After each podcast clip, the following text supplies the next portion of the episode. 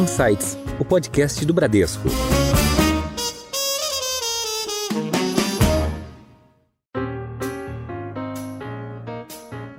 Olá, bem-vindos a mais um episódio do Insights, o seu podcast semanal com ideias que provocam um novo jeito de pensar. O mundo enfrenta a necessidade urgente de substituir o petróleo por fontes de energia menos poluentes. E no Brasil, uma delas surge como protagonista dessa mudança. Estamos falando do etanol. Nós vamos falar hoje do etanol que é produzido no Brasil a partir do milho.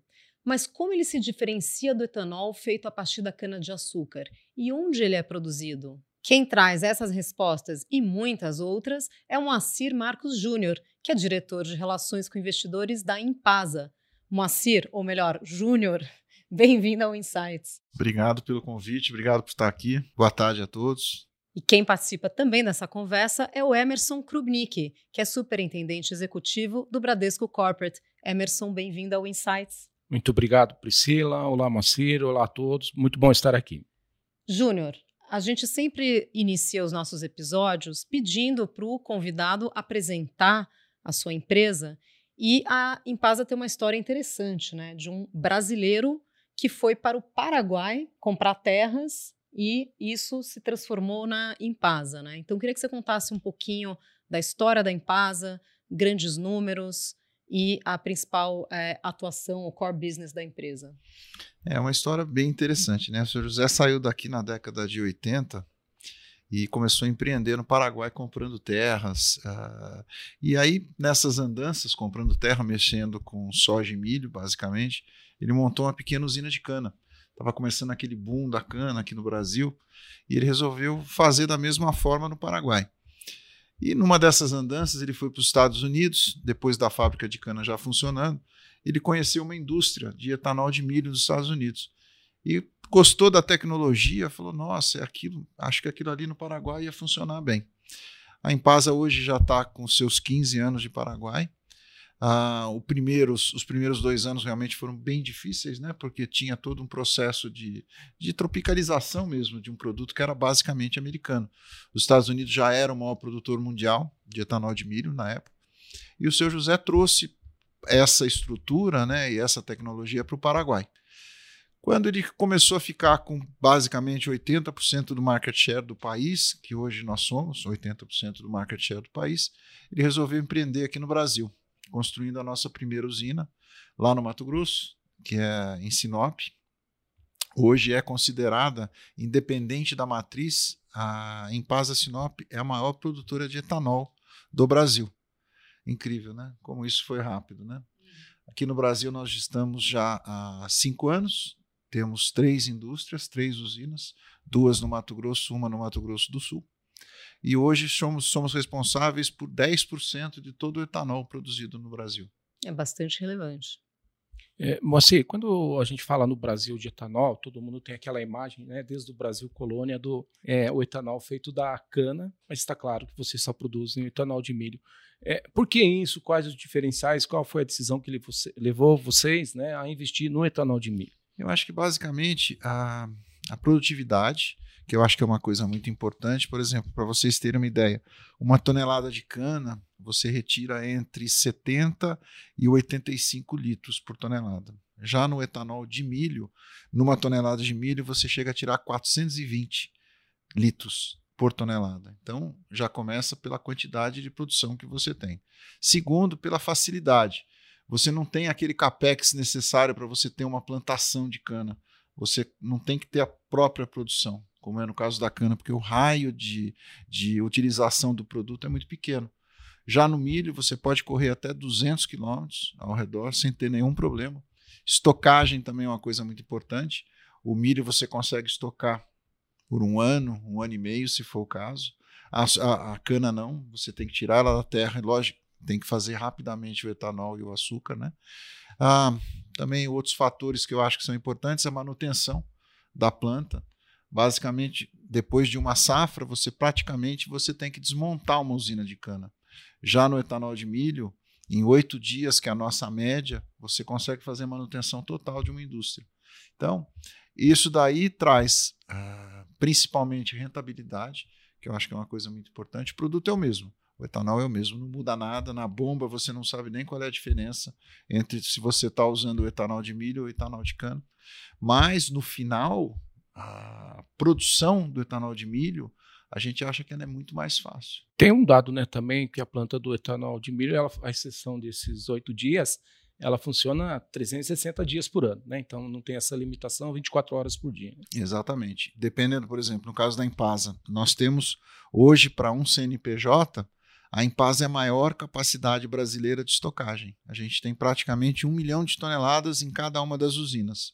Com isso daí, a gente tem produção de etanol 365 dias por ano, 24 horas por dia.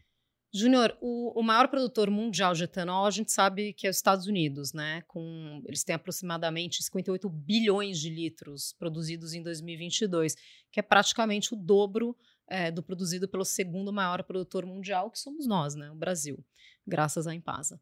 É, é possível que, com a popularização da produção de etanol a partir do milho, o Brasil se aproxime dos Estados Unidos é, nessa comparação? Que futuro vocês na Impasa enxergam para o etanol? É, é, é, incrível, boa essa pergunta. Realmente a gente consegue chegar, acho que muito próximo a isso daí. O ciclo Otto hoje brasileiro, né, que é o ciclo de, de carros, né, produção de carros, hoje está na casa de um consumo perto de 30 bilhões de litros. A Impasa sozinha já produz 10% disso. Então, hoje, a gente vai produzir esse ano aqui com todas as usinas a full, que vai ser a primeira vez na história da Impasa, todas as três funcionando a capacidade total, deve, devemos chegar a 3 bilhões de litros nesse ano. Então, o potencial de crescimento brasileiro para a produção de etanol de milho ainda é bastante grande. Eu vou dar um exemplo, por exemplo. A safra de milho é uma, é uma safrinha, uma segunda safra. Então, os produtores no Mato Grosso e no Mato Grosso do Sul, eles plantam a soja. Dentro daquela área, depois que eles colhem a soja, eles já colocam o milho em seguida. E quando nós viemos para o Brasil, a safra de milho, para vocês terem uma ideia, era em torno de 22 milhões de toneladas. Com a chegada das usinas de milho, hoje a safra que o IMEA já está uh, no radar do IMEA é chegar a 55 milhões de toneladas já esse ano. Então, com isso daí, você tem condição de chegar muito próximo aos Estados Unidos. Se todas as plantas rodarem a full capacidade, em três anos, quatro anos a mais, agora a gente já vai ter essa produção. Facinho. E aqui a gente está falando muito de etanol, mas a Impasa é muito mais do que etanol, né? A, a matéria-prima é o milho, e, e dessa matéria-prima sai o DDGS, que é uma fonte de proteína para alimentação animal. E o óleo de milho também, né? Que além de energia, move as suas é, unidades. Qual a participação desses outros produtos no faturamento da empresa e como eles contribuem para o crescimento da Impasa? Olha, o DDGS ele é um produto feito para alimentação animal. E aí, o que, que, nós fizemos na Impasa? Nós começamos já. O que, que significa a sigla DDGS? DDGS é Dry Distillery Grain Solúvel. Solved. Por quê? A Impasa hoje é a única usina brasileira de milho que produz o S solúvel por conta das nossas uh, da capacidade que nós temos na nossa parte de, de uh, secagem do produto. Porque o que faz ele sair simplesmente DDG para DDGS, conforme você seca mais, ele fica mais solúvel. Então, isso traz para nós um mercado de exportação. A Impasa hoje é a, a única exportadora de DDGS por conta do produto. É um produto que é uma commodity, é, produzido pelos Estados Unidos e pelo Brasil. Nós hoje exportamos para os cinco continentes o DDGS, sempre para alimentação animal. Esse ano aqui, nós conseguimos fazer uma coisa um pouco diferente. Nós tiramos o antibiótico da nossa, da nossa produção. E sendo isento de antibiótico, nós começamos a entrar no mercado de pet premium. Então, muito provavelmente, nossos pets, com um pouquinho mais de tempo, já, já vão estar comendo DDGS já misturado na ração. Pegando esse gancho da exportação, a Impasa está se tornando uma grande exportadora, né? Quais os planos para continuar crescendo nessa área? Você comentou os cinco continentes, quais alguns dos países que já são mais relevantes nisso e quais os principais produtos, além do próprio DDGS, é, vocês planejam ou já estão exportando? Então, legal essa pergunta, né? A, a gente tem sempre o, o, o país, né, como um todo. Eu acho que o etanol, gasolina, combustível sempre foi um tema muito sensível, né, para todos os, os, os países. No caso da Impasa, a gente começou a pensar um pouquinho nas alternativas que nós teríamos para sair um pouco desse mercado interno. Então, hoje nós estamos vendendo etanol basicamente para alguns países da Ásia, começamos já as exportações para a Ásia. Já do Paraguai, a gente é o segundo maior vendedor para o Brasil de etanol, perdendo só para os Estados Unidos. A gente vende bastante para o Nordeste. O etanol a gente já tem exportado bastante para países da Ásia. A DDGS já é um, um produto mais abrangente. A gente vende bastante para a Europa. Vendemos bastante para o Vietnã. O Vietnã é um grande consumidor. Arábia Saudita é incrível, né? Como a Arábia Saudita hoje é um, um consumidor bastante de proteína para poder alimentar os, os rebanhos que eles têm em quantidade bem grande de confinamento. Então a gente vende bastante para lá. O óleo, os países nossos que são mais fortes são países árabes. Uh, Portugal é um grande comprador de óleo. Sempre nessa pegada de cada vez mais fazer produtos de qualidade. E a Impasa é uma empresa que é muito preocupada com isso daí. Então a gente está agora ah, nesse processo de sair um pouquinho mais do mercado interno, né? sair um pouco mais para exportação. Dentro disso, Júnior, é, tem um negócio que é super importante, você acha que acabou não citando aqui, que é a logística. Né? Um pedaço da logística vocês fazem, um pedaço também é terceirizado. Como vocês atuam, né? É, distribuindo no Brasil inteiro exportação, como funciona a logística e o quanto ela é fundamental no negócio de vocês? A logística é uma coisa muito, muito importante, porque a gente produz no Mato Grosso e hoje 60% da nossa produção de etanol vem para o Sudeste, Sul-Sudeste. Então a gente tem hoje, dentro do grupo, uma pegada muito forte nessa parte de logística. A gente tem todos os modais, a gente opera em todos eles. A gente opera modais de, de ferrovia, uh, caminhões, a gente opera modalidade barcaça, a gente faz transbordo para navios. Então, normalmente a gente sai ali dos portos do norte, consegue com via barcaças até os navios com, com, com profundidade maior de calado, e aí depois esses navios saem dali e vão para o Nordeste, entregar produto para o Nordeste. Hoje, na região norte e no Nordeste, a cada 10 litros vendidos, 1,4 já é de produção da Empasa. Bom, Júnior, falando agora um pouco de ESG, ou já que estamos no Brasil, ASG, né, que são os, as métricas e os critérios ambientais, sociais e de governança corporativa, queria que você comentasse aqui um pouco uh, sobre quais projetos vocês uh, desenvolvem uh, em benefício da sustentabilidade, né, no sentido da, da preservação, e também na diversidade também dentro da empresa, né? É, eu sei que tem uma participação é, grande feminina aí na força de trabalho da Impasa, cerca de 300 mulheres no, no quadro de funcionários. É, e para onde está caminhando isso? Quais projetos vocês estão empenhando? É interessante, né? Nós temos hoje mil funcionários no grupo todo. Então, você está falando em 300, você está falando 30% da presença feminina. E o bacana lá na Empasa, toda vez que vocês, quem tiver oportunidade de conhecer, vai entender. Os engenheiras, a parte de a parte bruta, inclusive, da empresa. É incrível, né? Eu conheço duas meninas que são as, as que tocam os guindastes. Então, lá na Empasa, né, a gente costuma dizer que, em geral, lá, sendo homem, sendo mulher, lá não faz diferença. Nunca fez. Salários a gente já tem essa, desde o começo do grupo, sempre teve esse negócio de não, não tem diferença. É realmente lá, quem vai trabalhar na Empasa, é porque realmente tem aptidão para aquilo.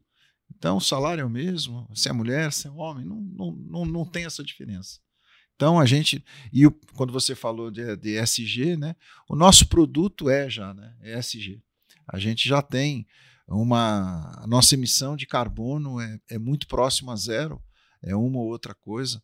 O grupo se, se preocupa demais em comprar terra para fazer reflorestamento, para uso de biomassa, manter a parte de florestas nativas, que a gente também usa dentro dessa tirada, o pouco carbono que a gente emite, a gente usa também a parte de reflorestamento para isso daí. Então tem o sequestro do carbono. Tem o sequestro emitido. também.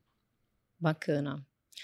Júnior, e ainda nessa temática, né, na parte de pessoas dentro do, do ESG, a, a gente sabe o quanto é importante o relacionamento da empresa com todos os, o que a gente chama de todos os stakeholders, né?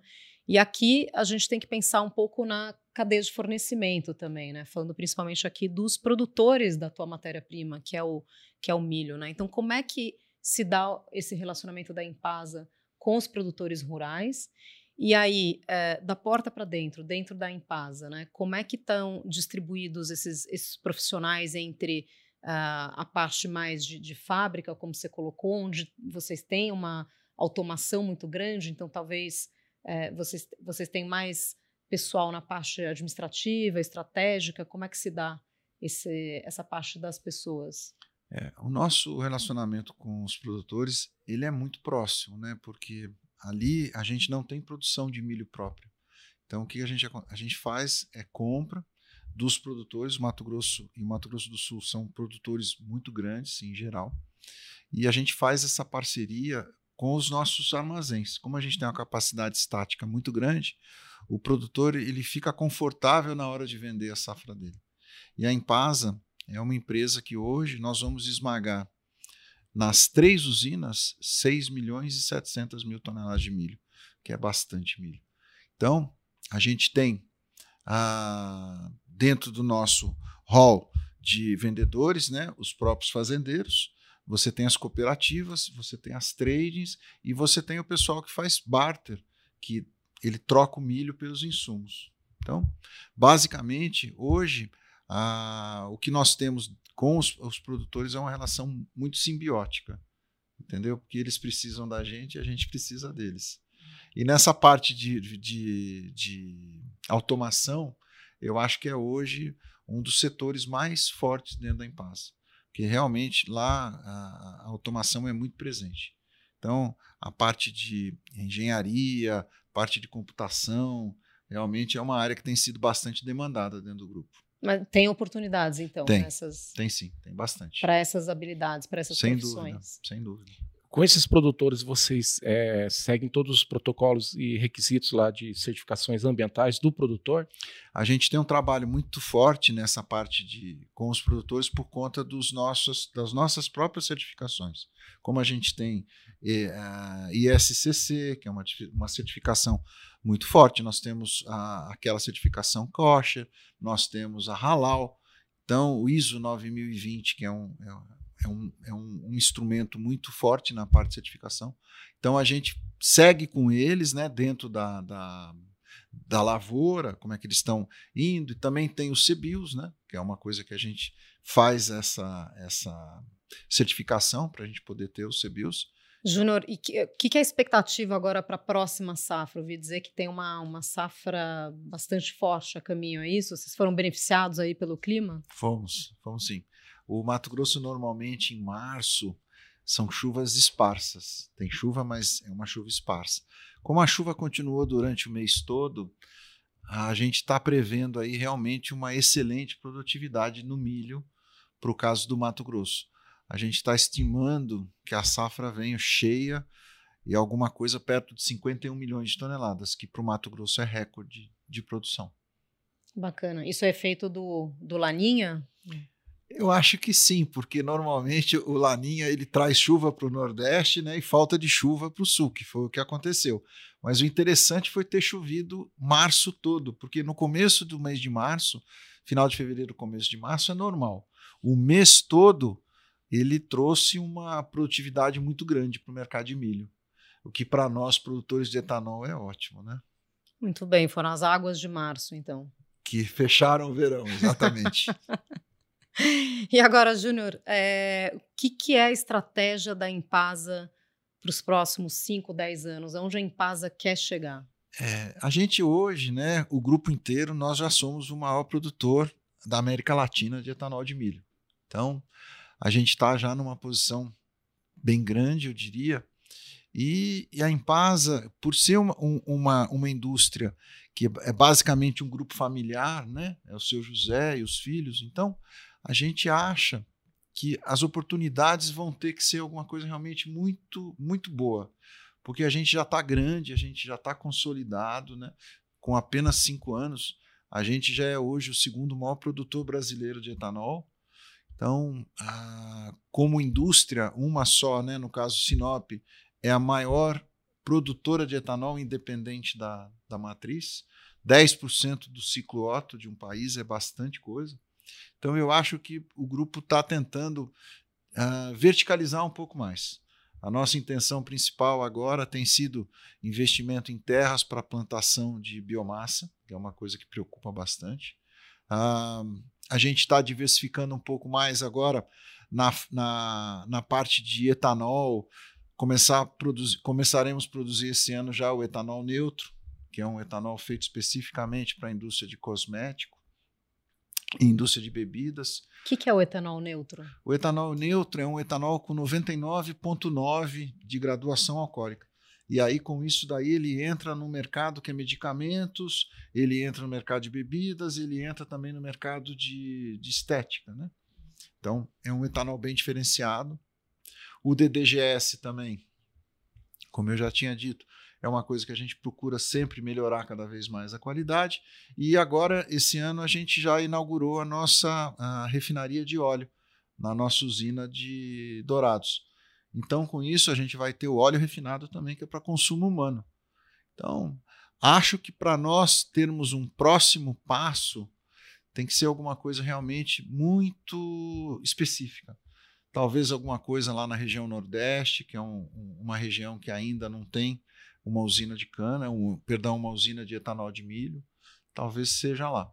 Bom, infelizmente estamos chegando ao final de mais um episódio e como não poderia deixar de ser nossa tradição aqui no Insights Júnior é de pedir dicas culturais, leituras, séries, o que você acha válido compartilhar aqui com os ouvintes do Insights. Eu, eu, eu gostei muito de uma série que eu acabei de assistir, se chama o, o Maestro e o Mar.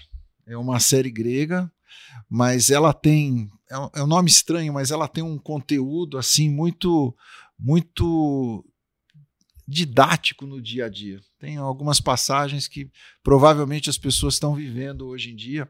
Gostei demais, acho que vale a pena assistir. Muito bem. Você, Emerson, o que, que você traz aqui de dicas? Bom, eu, é, eu não perco um podcast, né? Então eu gosto muito da história inteira, cada vez que vejo, mas lá no final cada um traz uma dica. Então deixa eu me preparar, trazer algumas dicas que sejam relevantes por tudo que eu já vi aqui no, nas outras, né? Eu rapidamente filme, eu acho, para mim, Invictus, né? Com o Morgan Freeman e o Matt Damon, que é a história do Nelson Mandela quando ele assumiu, num momento de um país dividido, né? Polarizado, acho que é um exemplo muito grande para para todos nós e ele conseguiu unir o país através de um apoiando um time de rugby, que eram feitos rugby por pessoas brancas, é, e no final, e acabou, né, quem assistir a história aí vai ver o que o final é muito bonito, mas é, houve uma união é, do país e aquilo mudou a história da África do Sul, dali para frente, então eu acho muito marcante. É, em livro, eu estou lendo, já estou quase no final, a biografia do Alexander Hamilton. É, a história é sensacional, ele é, montou, né, construiu as bases do, da economia americana, foi o primeiro presidente do, é, primeiro é, ministro da economia, lá chamam secretário do Tesouro, ele fundou o primeiro banco central é, americano, polêmico também, tem uma história bela. E uma dica cultural que eu gostaria em especial aqui nós, Bradesco, acho que é, sempre temos orgulho de apoiar, que é o Festival de Parintins. Eu atendo toda a região norte, o centro-oeste do país. Eu tive lá o ano passado. É, fiquei apaixonado, é sensacional o que é a organização, o que é o planejamento, milhares de pessoas envolvidas e o Bradesco apoia isso há muito tempo. Então, acho que todo brasileiro deveria, é, se tiver oportunidade, conhecer o Festival de Parintins. Ele é no final de junho, são três dias agora, final de junho e começo de julho. Deixaria essas três dicas para vocês. Agora eu vou ter que perguntar para qual boi você torce em Parintins. É, Pode dá. revelar? Não, eu sigo, eu sigo o padrão Bradesco, a gente apoia os dois. Então a gente tem lá o camarote azul, um camarote vermelho, para o garantido, para o caprichoso. Eu prefiro aqui torcer pelos dois e não me manifestar. Muito bem. Eu queria agradecer a participação do Moacir Marcos Júnior, diretor de Relações com Investidores da Impasa. Júnior, muito obrigada pela sua participação. Obrigado a vocês, foi ótimo. Muito obrigado. Queria agradecer também sua participação, Emerson Krubnik, superintendente executivo do Bradesco Corporate. Emerson, obrigada. Obrigado, Priscila. Obrigado, Júnior. Prazer estar aqui. Muito bem. Vocês que nos acompanham já sabem, o Insights está nas principais plataformas de áudio e agora também no Instagram, no perfil podcast.insights. Siga a gente, fique por dentro das gravações, bastidores e muito mais. E toda semana, clica aqui para ver um episódio novo. Tchau, até a próxima.